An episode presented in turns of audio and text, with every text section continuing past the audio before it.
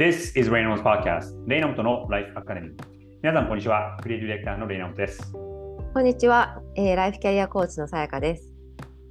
このポッドキャストではニューヨークに住む僕がキャリアとクリエイティビティを軸にこれからの世界の中での日本人の未来を考えています。週末にはライフキャリアコーチのさやかとの夫婦の会もお届けしています。通勤や移動お昼休みや週末などにお付き合いいただけると嬉しいです。ということで週末の時間がやってまいりました。はい、一週間はいあっという間です。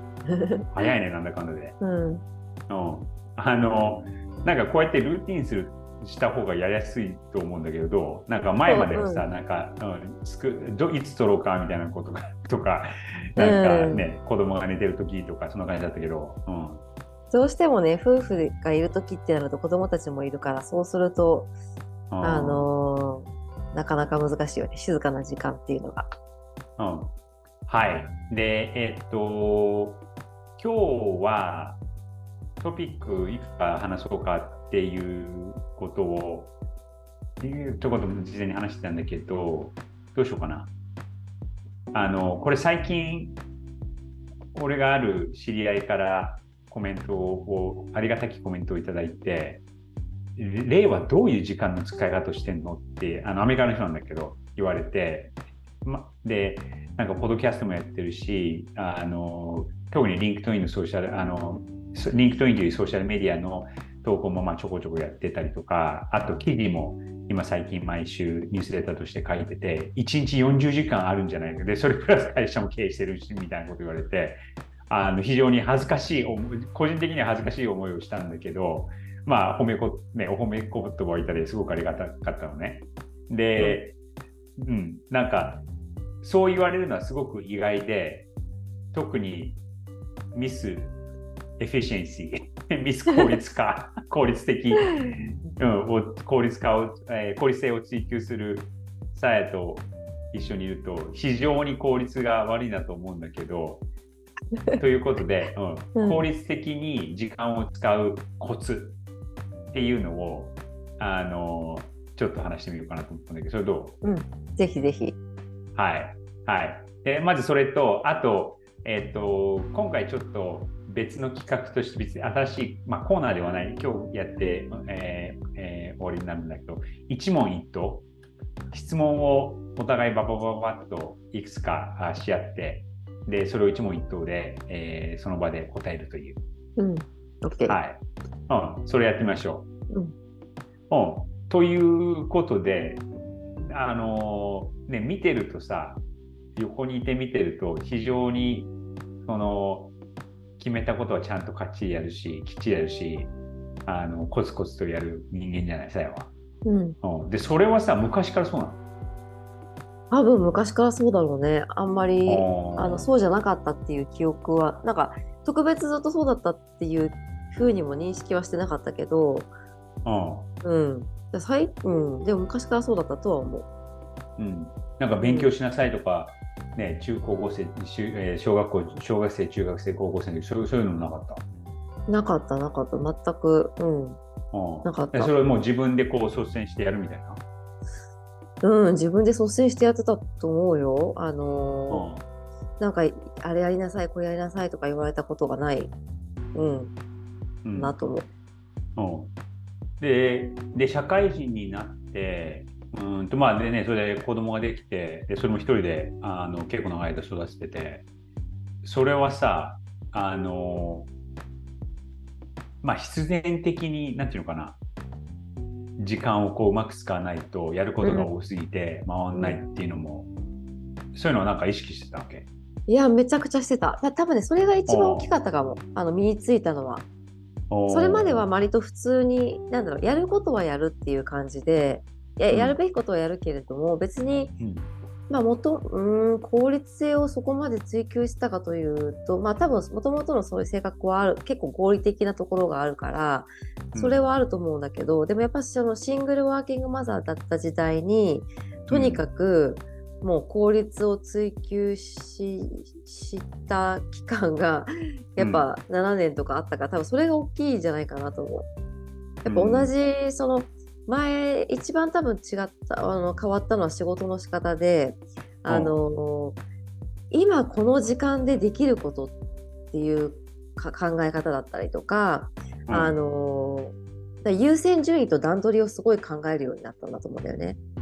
うん。うん。でた例えばさ、うん。えっと、その時の時代の一日の流れって大体どんな感じだったわけ？うん、なんかねとにかく朝結構早く行く、えっ、とかなんだろうな。早く行ってたの結構6時台とかに会社着いてるあの感じだったんだよね。だからうん。私の方が娘よりも先に会社出てあの家を出てで電車の中で今日やることとかそのなんだろうあのどういう順番でやろうとかどういうことをやらなきゃいけないかみたいなことをあの、まあ、メールとか見ながら考えてで会社行ってなんかやること例えばさ、くうん。そこでいくつか？もう質問があるんだけどもう一度具体的に、えっとブレイクダウンすると、うん、そのまずその会社に6時台にい行ってたっていうのはそれ行かなきゃいけなかったっけ？それともいややることがあまりにも多すぎたから一回行っとかないとうん。うん仕事がこう追いつかなかったっけ、だから早く帰りたかったから早く行ってたっていう感じ。うん、あで割と朝朝,、うん。うん、朝方勤務がその時奨励されてたのもあって、まあ、うん。7時台に結構来る社員は多かったんだよね。だから人人事部は割と早い人多くて、まあ私は結構早い方だったと思うんだけど、うん。うんなんかでも早く早く帰りたいっていうのは大体何何時が早いっていう？帰るの？うーん6時とかわかんない。5時6時。でもじゃあ逆にさ、えっと、うん、いわゆる普通の普通の出勤時間は、あの何時だったっけ？この日9時。この時間までに来てない？9時。9時5時15分。が 9, 時9時？9時からうん。5時15分、うん、あ9時から5時15分が、えっと、出勤の時間。定時。うんうんそうそう。でも基本さ例えばえっとじゃあ、えー子供がいなくてえーっとまあ独身でも独身じゃなくてもいいけどもいわゆる普通だったら何時から何時が普通のあの定時じゃなくて、まあ、うん、8時半、8時過ぎとか8時半とか、うん、8時、うん、大体じゃないかな。から何時まで？いあのおお他の多くの部員人事部員ってこと？いやっていうかさあの帰るのが早早く帰りたかったから6時台に行ってたってことはさ、うん。10 11時間12時間労働ってわけじゃない？ああ、そうだね。うん。だから、そういった意味だうと、仕事が、うん。うん、仕事はいっぱいあったから、うん。あの、ざなんていうの、夜、夜できるだけ早く帰りたかったから、朝早く行ってた。うん。でもじゃあ何？えっともしその子供のあの縛りっていうとちょっとあれかもしれないけどえっとそういうあれがなかったらまあ8時台に行っててで普通にえっと8時9時まで働くのが普通普通普通の勤務って感じ？うん、そう、そうだね。だけど結構うん。残業、あの、あ後々結構厳しくなってきてたから、その8時とかも、まあ、まあ、なんなんていうんだろう、遅いような感覚には後にはなってたけど、うん。当時はそそんなこともなかったから、まあ、うん。8時ぐらいまでは結構みんな働いてたかなと思う。ん。でちょっとまたまた話巻き戻して、そのまあ6時台に出てたんだけどその朝 そこ朝えっと多分ね結構バタバタするわけだよね。子供の準備とか、自分の準備がいるわけだから、うん。でそれは大体どれぐらいでやってみたいな？う。意外とでも、娘も、娘私が今話しているのは、ニューヨークからも,、うん。もう帰った後の、えっ、と、小学校、さえ？え小学校、あ、でもた、うん、小学校も入ったぐらいのことを考えてて、割とその時には準備とかも自分でするようになってたから、あまあ朝起こしてご飯作ったりとかしたら、まあ制服だったんだよね。あの学校が。うん。だから制服着て、うん、なんか多分教科書とか入れる準備は自分でやってたからそんなになんだろう今の我々の息子くんほどみたいには手が かからなかったからあのうん、割とあのチャチャチャっていう感じで。ちなみに今は大体ね6時ぐらいに起きて6時とか、うん。俺は6時なんだけどさやは6時ぐらいに起きてあのランチのあの準備とかしてくれたりとかしてうん。で出るのは7時半ぐらいじゃない、うん。うん、でももっとそれ早かったわけだよね6時台に早かった早かった。うん、すごい早く。うん。ななんもうじゃあなんか。5時台に起きたってこと？起きてた起きてた。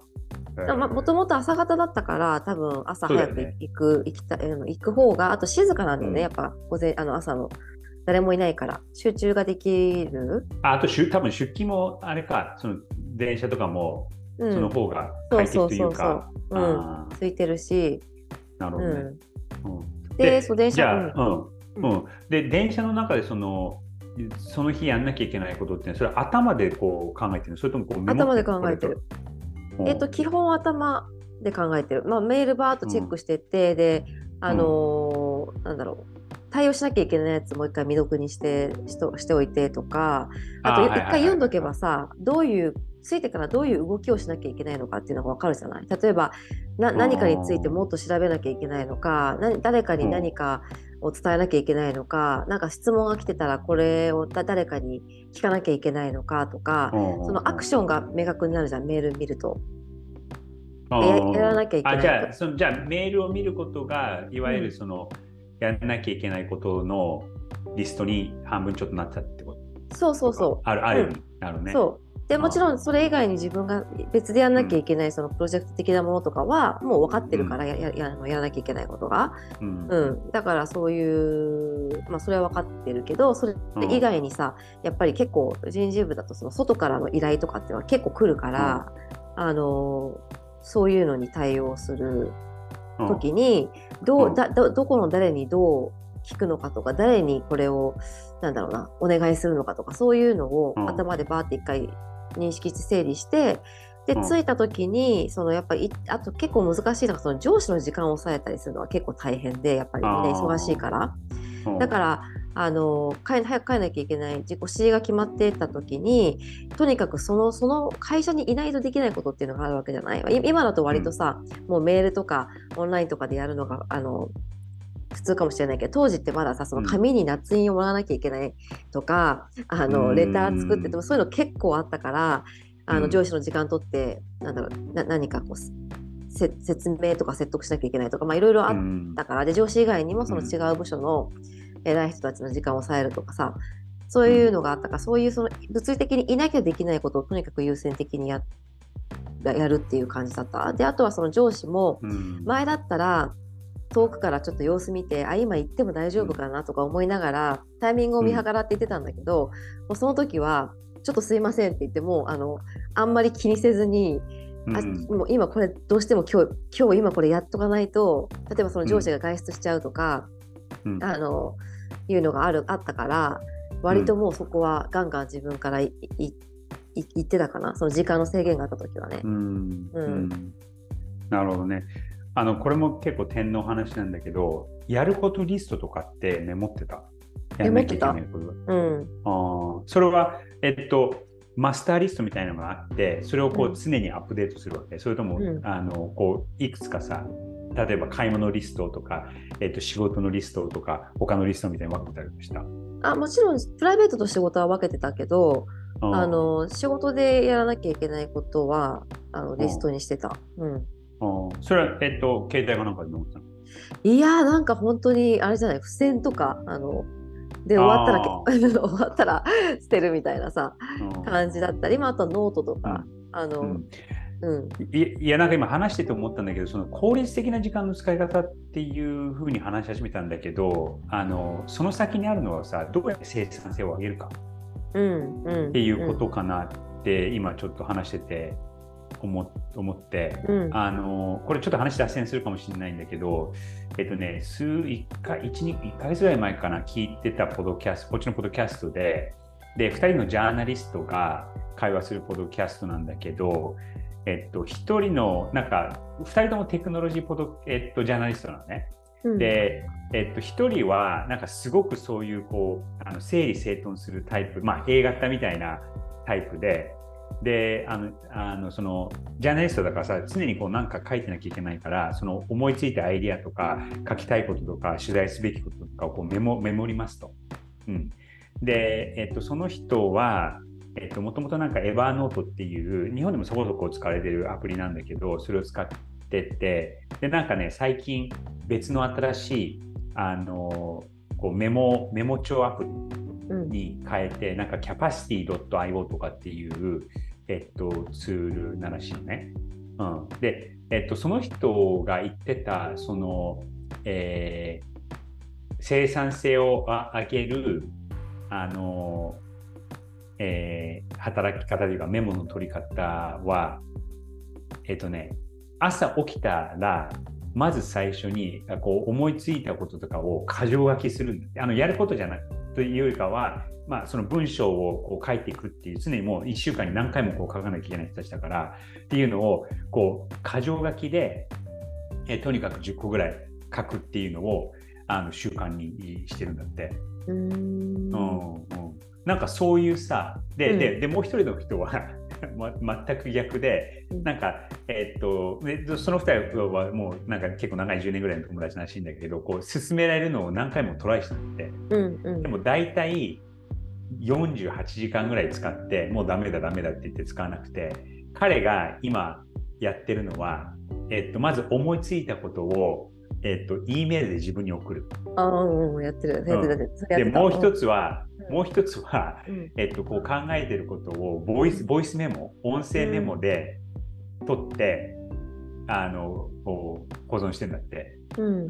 ただ、で例えばそのやっぱ文章とか長い文章を書く人たちだからこう考え方あのやることだけじゃなくてその考え方みたいなことをこうボイスあの音声でメモるんだけどあの使ったことの人がある使ったことがある人は分かると思うんだけどあのボイスメモのデフォルトのその音声の保存の仕方ってそこのいた場所の、えっと、ロケーション？位置情報を自動的に引っ張ってきて、うん、例えば、えー、ほにゃららこの通りとか自分の家のあの住所とかっていうなんかそれがあの音声のタイトルなのね。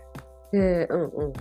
うん、でだから彼は家で録音してることが多くて、うん、全部家の アドレスで何をあの録音したか覚えてられないと。だからいまだになんか30代30代後半ぐらいの人なんだけどいまだにどうやってそのメモをするかとかがあのうまうまいいやあのいいやり方が分かってないっていう苦笑いをしたっていうのがあったんだけど、うん、なんかそういうあの時間の効率的な使い方じゃないけどだけじゃないけど、うん、なんかそういうコツとかコツとかなんか自分なりのやり方とかあった？うん。なんか一つはあのーうん、考える仕事あのななんて言うんだろうな、うん、そのいろいろいろ整理するのがすごい大事だと思ってて、うん、まず一つは、うん、えっと、書類？あの当時ってまださもう完全に全部紙文化だったから、うん、もうみんながさどんどんどんどん書類が溜まってってなんかその資料を探すのにすごい時間をみんな取ってる感じがあったんだけどもういらないのは全然全部こうどんどん捨てていっ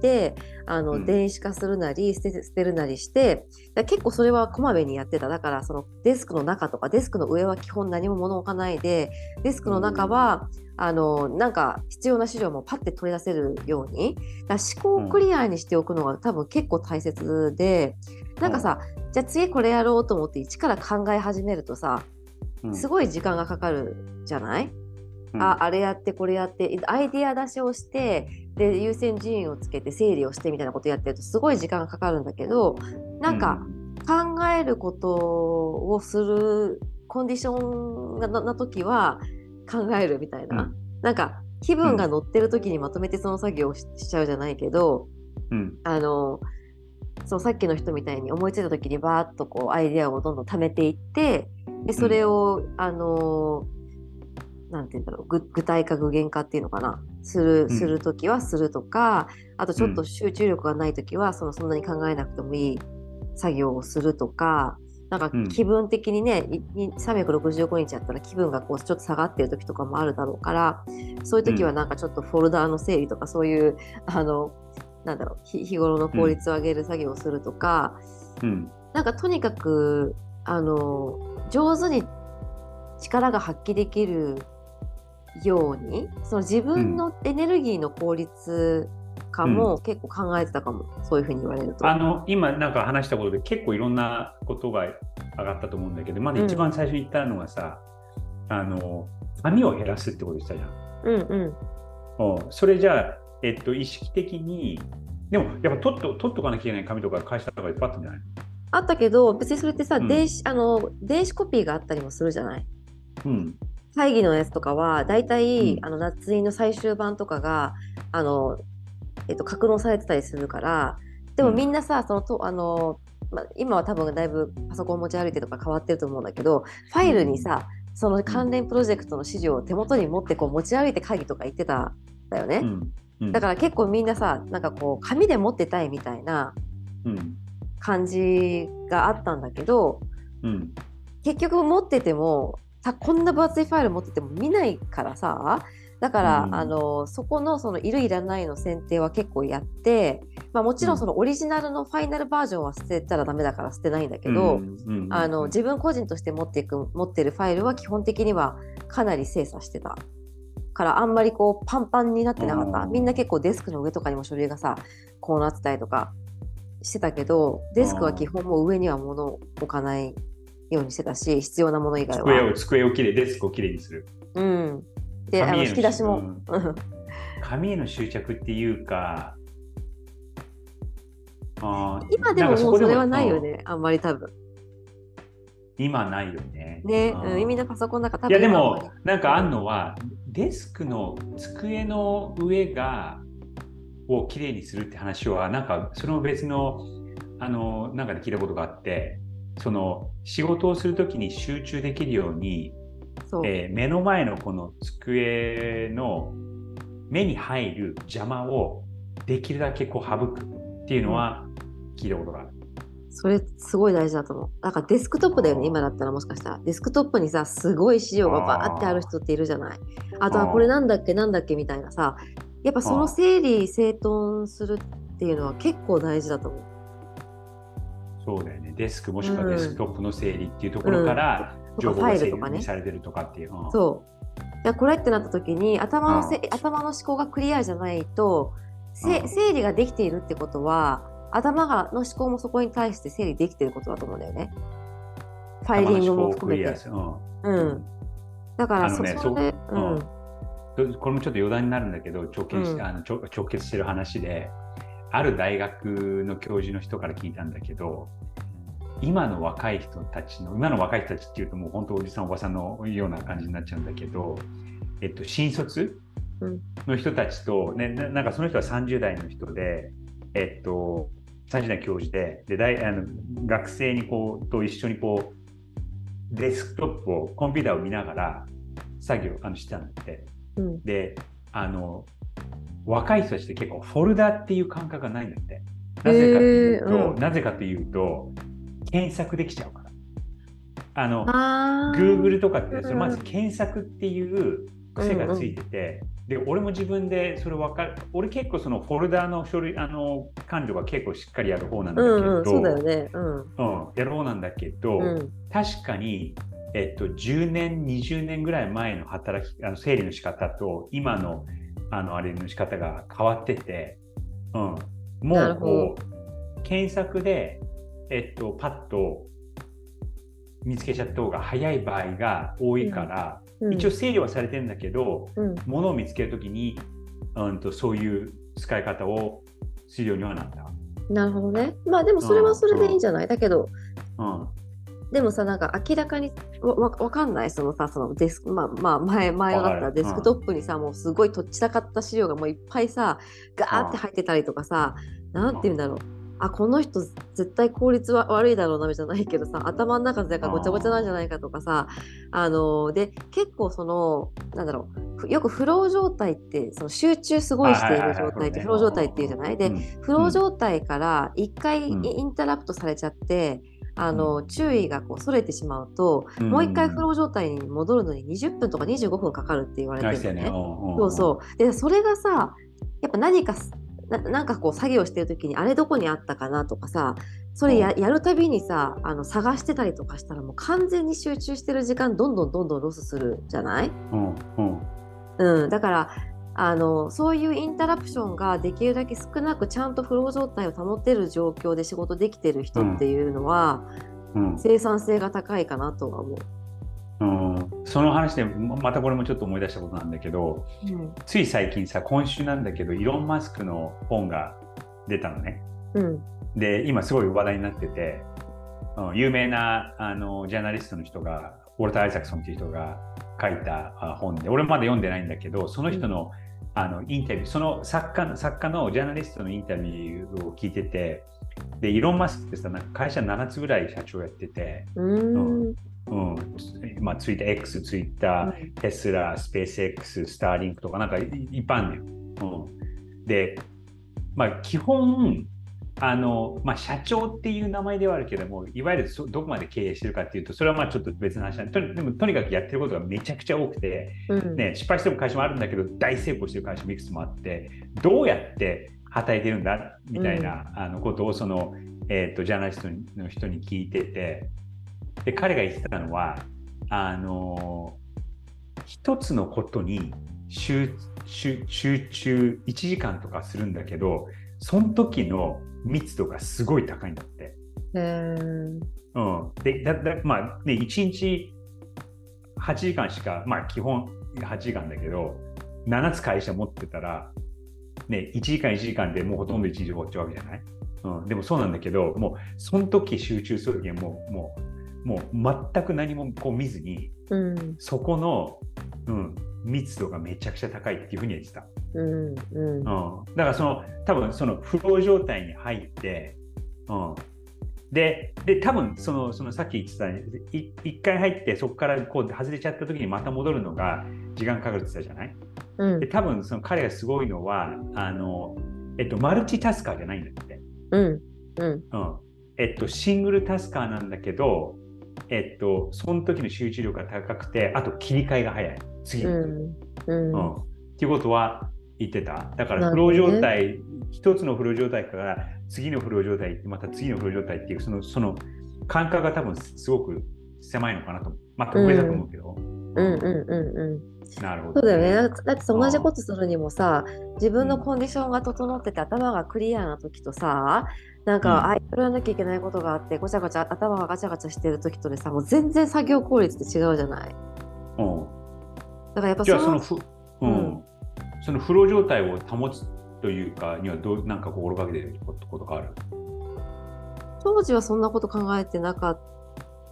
まあまあまあ、まあ、これこれすごい一般的な話だけど例えばメールの通知を切るとかさメール何する時間ってこう決めてあんまりこう、うん。ああああれだこれだあれだこれだってやらないとかさ、なんかこの時間はこれやるっていうふうにあの決めるとかなんかそういうのはやってたなと思うけど、い今すごくそれ、いうん。えっと、当時以上に今の方が自分の中から出てくるアイデアとかっていうのがすごく大切になってくる,、くると思ってるのね、うん。今今。だから、うんうんそうなった時にやっぱ自分のその健康状態だったりとか睡眠だったりとか、私うん。絶対早く寝るじゃない、なるね。うん。なぜかということれでとないけど。そう私たちすごいね逆転しあの例は結構夜遅くて大丈夫なうん。だけど私本当にその睡眠の質、まあ、大体質良くないんだけどでも睡眠がさらに取れ取れないとあのもう頭がぼーっとしちゃってすっごい効率が悪くなっちゃうの。ああわかうる。ん。うん。うん。それがすごく自分の中で嫌だ嫌だしあとまあねあの機嫌が悪くなったりとかあの するからあの自分のその心身のコンディシうョンんっていうのは、ガーッとその集中する時に力を発揮するためにはすっごい大事だなって思う。あとポポジティブなエネルギーがさこう出てくるようになってると、うんわーっとこうフローだから楽しいんだよきっとイーロン・マスクはきっと。楽しいことをあやってるからうわーってこう集中してなんかやんなきゃとかっていう感じじゃないんだろうねきっと。ああだろうね。いやそうわかる。うんそうわかるわかる。うんうんなるほど。今ちょっと30分ぐらいもう話したんで、うんじゃあもう一個もう一個コツはなんか自分がこう意識してないかもしれないけどなんかこういうことを心がけて今あのいくつかあったと思うんだけど、うんうん、いやややらないことややらないことをやるやらないの選定をする？うんやらなくていいこともあとったりするじゃん。あの当時はできてなかったんだけど今それはすごい気にしていて、いうよあのと当時は今思うとやらなくてよかったなと思うのはもう超丁寧なメールの文章。もう、もう長ったらしいめちゃくちゃ丁寧な長いメールをよく書いてたのね。うんであれってあの、まあ、分かりやすいようにとか相手に失礼ないようにとかっていう、うん。その配慮なんだっけ？配慮があったんあったとか、あとはそのうん。人事部としてなんかこう間違った情報を書いちゃいけないとかまあそういうのあったんだけど、うん。あんなに長ったらしくいろいろ書かなくてもよかったなっていう。の今はそういうその、なんだろうな。これ本当に必要ななのかなっていう問いはいつもしてる気がする。でややんなくてもいいことはやんな,、うんややらなくても。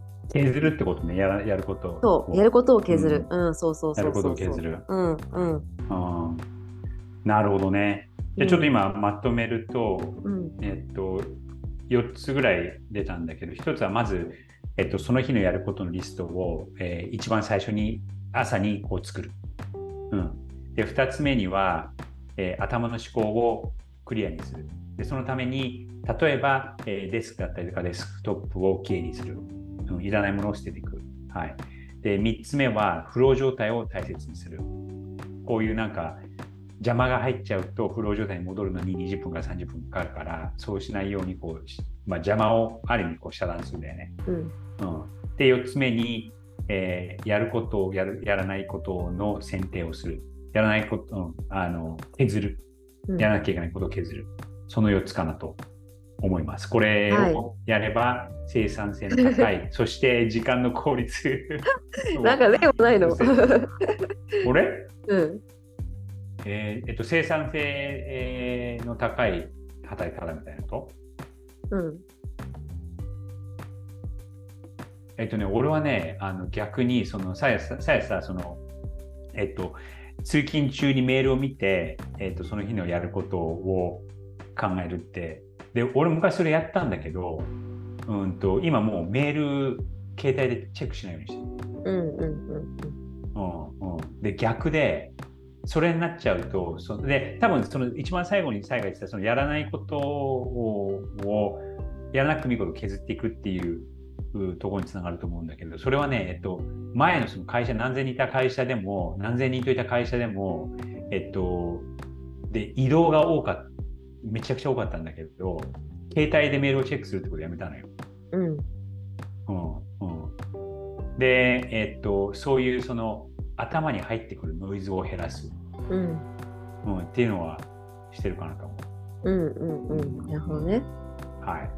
はいうん。はい。じゃあ、あの、いいえっと、一問一答やってみる？うんあそれはえっとお互い違う質問？えっと、お互い一緒の質問。あお互い一緒そうオッケーオッケーうんはい。はい。じゃあ、えっと、最後に、新コーナーとして、まあ、コーナーとしても今回なんですけれども、うん、はい。えっと、一問一答のおお互い、どんなことになること、ことやら。で、うんまあ、これ話したことあるかもしれないけど、まあ、言ってみましょう。はい。まず、うんえー一つ目、えーコーチでなかったらどんな仕事してる？あー難しい。やばい。ちょっと待ってえーコーチじゃなかったらどんな仕事をしてるか。何でももう、あの、現実的、現実味がなくても全く何でもいい。ヨガのインストラクタお、お本当？ーいやごめん。全然違うかも。まあでもなんか前最近ちょっと音楽うん。とか、音楽とか歌手とか言ってなかった？ああえっとねうん。うん、あのうまななんだ何でもだ美容師みたいな。なんかもうおじゃあかあのもうみんなの感動させる超才能のある歌手。ああ、なるほどね。うんうん。俺はね、映画監督かうんな。うん。はい。えー、2問目。世界のどこでも住めるとしたらどこに住みたいか？これも仕事とか全く関係なく。フランスかな。具体的には？パリに近いちょっとプチ都会みたいなところ。なるほどね、南仏かなうん。うん。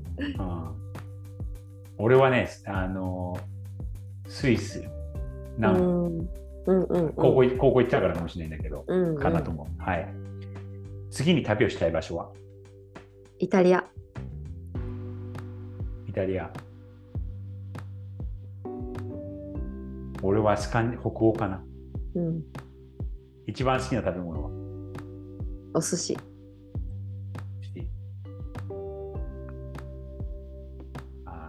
もそうかも。じゃあちょっとあえて違う、唐揚げ。好きだよね。うん。はい。一番お気に入りの歌、もしくは音楽は？歌、歌じゃん、歌、歌、歌。曲曲名ってことだよね。曲。うわー、それ難しい。ちょっと待って、どうしよう。先言って。え 俺はね、U2 の I still haven't、uh, found what I'm looking for うん。ジョシュア・チュイチュイっていうアルバムからの歌。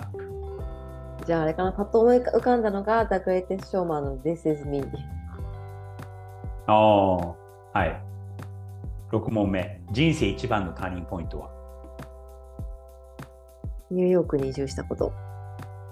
えっと、それは最初？それとも今回？あ、今回。ああ、へえ。てか、まあ会社を辞めたことかな。うん。ああ、なるほどね。はい。うん。俺はね、あ、違う、コーチングに出会ったこと。ごめん。コーチに出会ったこと？うんああ。俺は、あれかな。あの高校で留学したことかな。うん。うん。えっと、7番目。あ、これ最後。7問目。自分のスーパーパワーは？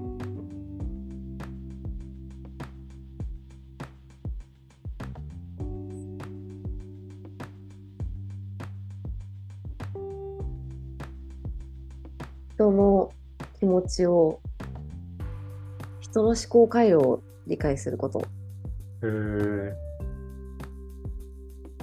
俺なんか今2つあるかなと思ったんだけど、自分でね。うん。うん。一つは、えっと、複雑なことをシンプルにすること。うん。うん、で、もう一つは睡眠。あ、そうだね。ちょっとしすぐ寝れること。すぐ寝れるけどね。私はと質大丈夫かなっていうのは心配してるけどね。